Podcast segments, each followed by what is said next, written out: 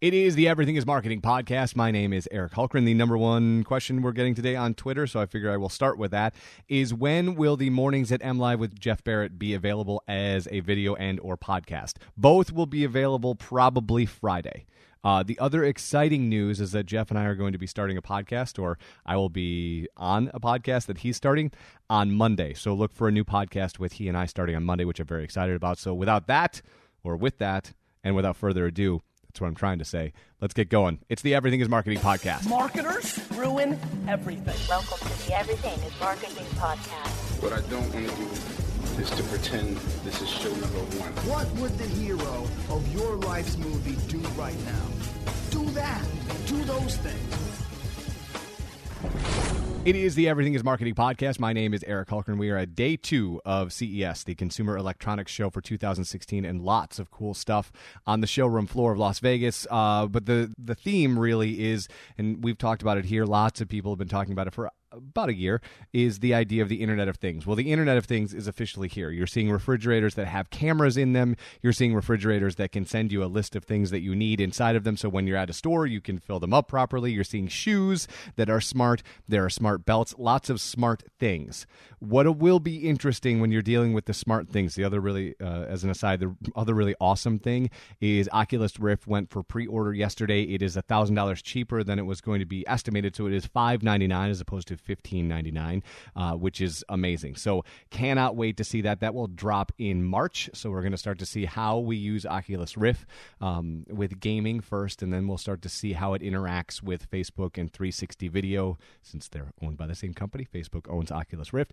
Um, lots of really. That's probably my favorite thing right now from CES. I can tell why you would be excited about the Internet of Things, and I'll talk about that in a second. But for me, uh, Oculus Rift in reality, five ninety nine in pre order right now coming out in March is super, super exciting back to the Internet of Things. Here's where this is going to get gnarly. It's super exciting to talk about this Jetsons world that we live in, where the refrigerator is going to tell you what to do. An oven will cook a chicken without you telling it what to do. It's just going to be smart about that stuff. Your shoes are going to feed data to your uh, whatever device you have, and you will be able to interact with said data and do that. All of that stuff is interesting. All of that stuff is fun. From a marketing perspective, though, it seems to be a bit of a nightmare. Why?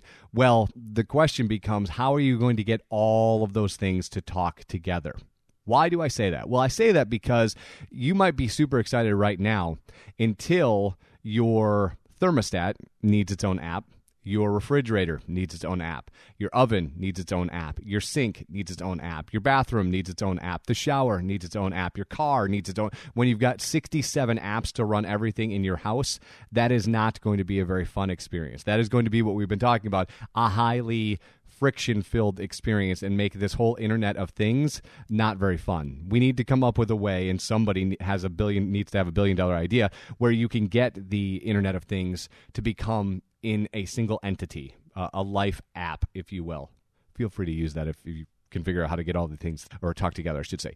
Uh, but that's what's going on at CES, and that's what people are talking about. They're talking about essentially two things: the Internet of Things. All of these pieces. There's um, the alcoholic Keurig is part of the Internet of Things. These refrigerators are the ovens, all of that stuff. And then the other thing is, of course, drones. People are super excited about drones still, and there's lots of uses for drones. I'm a little perplexed what the use of the giant consumer drone that goes 50 miles an hour is going to be, but that is a thing.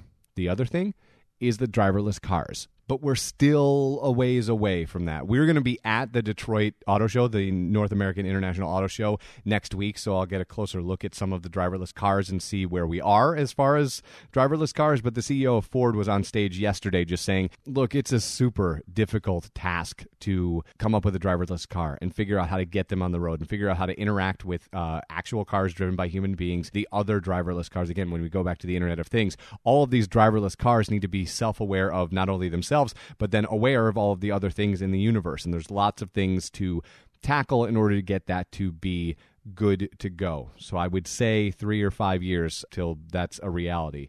And I believe that's what he said. It's just, it's a really difficult thing. The technology is fun. I love the fact that Netflix has a special screen. I believe it was for Chevrolet that you can watch uh, How to Make a Murderer on your car ride to work because the car is going to drive itself. But that's not going to happen this year. That's part of the fun of CES, but that's also part of the bummer because you see all this cool stuff and it's not ready for consumer use just yet. We're not at driverless cars just yet. We are getting closer really, really close. And you could tell with some of the uh, stuff coming out of CES that the auto industry is excited about this idea. But again, if we go back to a year ago when we're in Mackinac and we're talking to some of the heads of these organizations in the auto industry, uh, letting you know that the fleet, meaning all of the cars in the United States, are still around 10 to 12 years old. We've got a ways to go before the entire world is driving around in driverless cars. So that's going to be a slow go. The rest of this technology, though, is ready to be out and ready to be consumed. So the Internet of Things is going to be in people's hands right now. If, if you haven't already experienced that, lots of people will be experiencing it in the first quarter, if not the second quarter. The other thing that you are uh, noticing a lot of people doing right now is what we've been talking about for six months, which is jumping on Snapchat. There are a lot of new people in Snapchat, so I wanted to take a minute. Uh, Snapchat announced that they're working on an API, which is really exciting. What does that mean? Well, it means you no longer have to have uh, somebody else purchase essentially uh, an ad campaign versus, via Snapchat. You can use their API much like you would for Facebook or Twitter. They have not finished it yet, so it's not you can't jump in and use it. So calm down. But lots of people are entering the platform, and lots of people are starting to experiment. Here is what I would caution you. We're in an era, and having Jeff Barrett here this morning, I think puts you in a certain mindset. We are in an era where we are still not focusing on merely selling, especially when you're in the social space. You're not selling, you're connecting. It's that Chuck D quote that uh, was in Fast Company last month that I love. That uh, if I was into getting another tattoo, this is what I. This is probably the thing I would tattoo. It is the idea that Chuck D says where somebody has to buy into you they have to buy into you before they're going to buy from you. So when you're jumping into these new platforms, understand that you're playing a long game. You're not playing a short game because I'm starting to see people do really, really terrible advertising, putting up phone numbers for businesses in snaps. That is not what you're supposed to be doing in Snapchat. It's certainly not what you're supposed to be doing in Snapchat stories. You're supposed to be telling a story. You're supposed to be offering value. You're supposed to be creating content that people are interested in and that they want to consume. You are in a long game. Snapchat has been around for a minute. I know that. But it's just starting to reach scale, and all of these people are going to jump in. And the thing about Snapchat that's different than Twitter and different than Facebook is you can't just log on and start to stumble into people. You have to discover them on a different platform. So when you put that barrier or that layer of friction in, I've taken an extra step to follow you on Snapchat. I have invested in you in Snapchat. I've trusted that you do something cool on Facebook or you do something cool on Twitter. I'm going to follow you on Snapchat to see what else you do. And if what you do on Snapchat is ads, in 10 and 15 second increments all day long as your story or as your photos or whatever, that's not going to work. And I'm going to unfollow you, and your metrics are going to suck. So when you see a platform arrive, and by arrive, I mean people start to gravitate towards it, and the uh, innovation curve starts to creep up towards mass or scale. Got to be really careful with how you are using that platform. And just because something is an ad platform doesn't mean it should be an ad platform. Just because you have the opportunity to advertise there doesn't mean you should. And you might get more mileage out of being somebody interesting than you would at being somebody who's slamming your product into people's faces over and over and over again. Because, like I said, they came there because they trusted what you were doing on a different platform would translate to Snapchat. So as you are gravitating or as you are moving to Snapchat to play around with it, to become a practitioner in it, to experiment in it, make sure you're doing all of those things. And as you start to get a following, don't turn on them when you start to run ads on Snapchat like that, uh, you know, and, and, you'll see it. Go to Discover, you'll see some brands that just don't get it. They're putting TV commercials in the middle of stories in Discover because they don't really know what to do on the platform, and that's blatantly obvious. When you do it though in stories, if I've gone and I've followed you, and in the middle of that you start doing an ad, it's old school WWE, WWF wrestling. You've turned heel on me and you don't want to turn heel on social unless you have a purpose for it. And I'm going to tell you that turning heel to run commercials as snaps that's not the game here the game here is to be someone that people find interesting someone that people trust and someone that people want to trust in so that they will buy either your wares your products your services your information, think you're a thought leader, things like that. And then you can parlay that into whatever you would like it to be. But Snapchat, just because you can advertise there, doesn't mean you should, especially if you don't know what you're doing.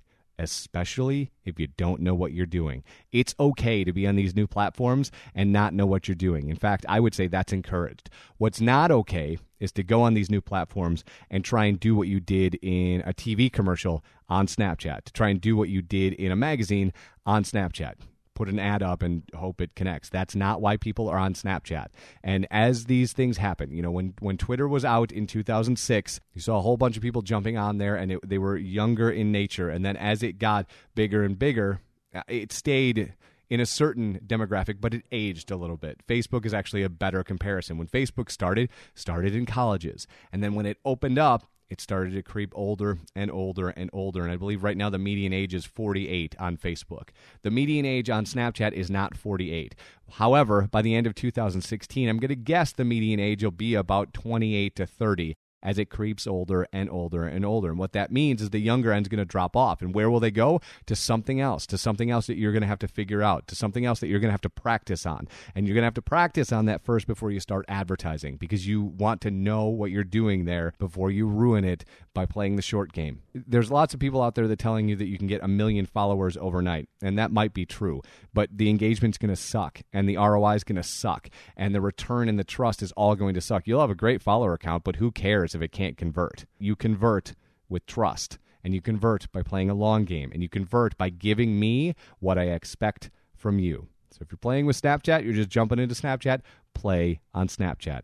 Have fun on Snapchat. When you get a cadence, then maybe figure out a strategy. When you figure out a strategy, invoke a campaign. When you invoke that campaign, make sure it's content focused, not spot focused, not commercial focused, content focused.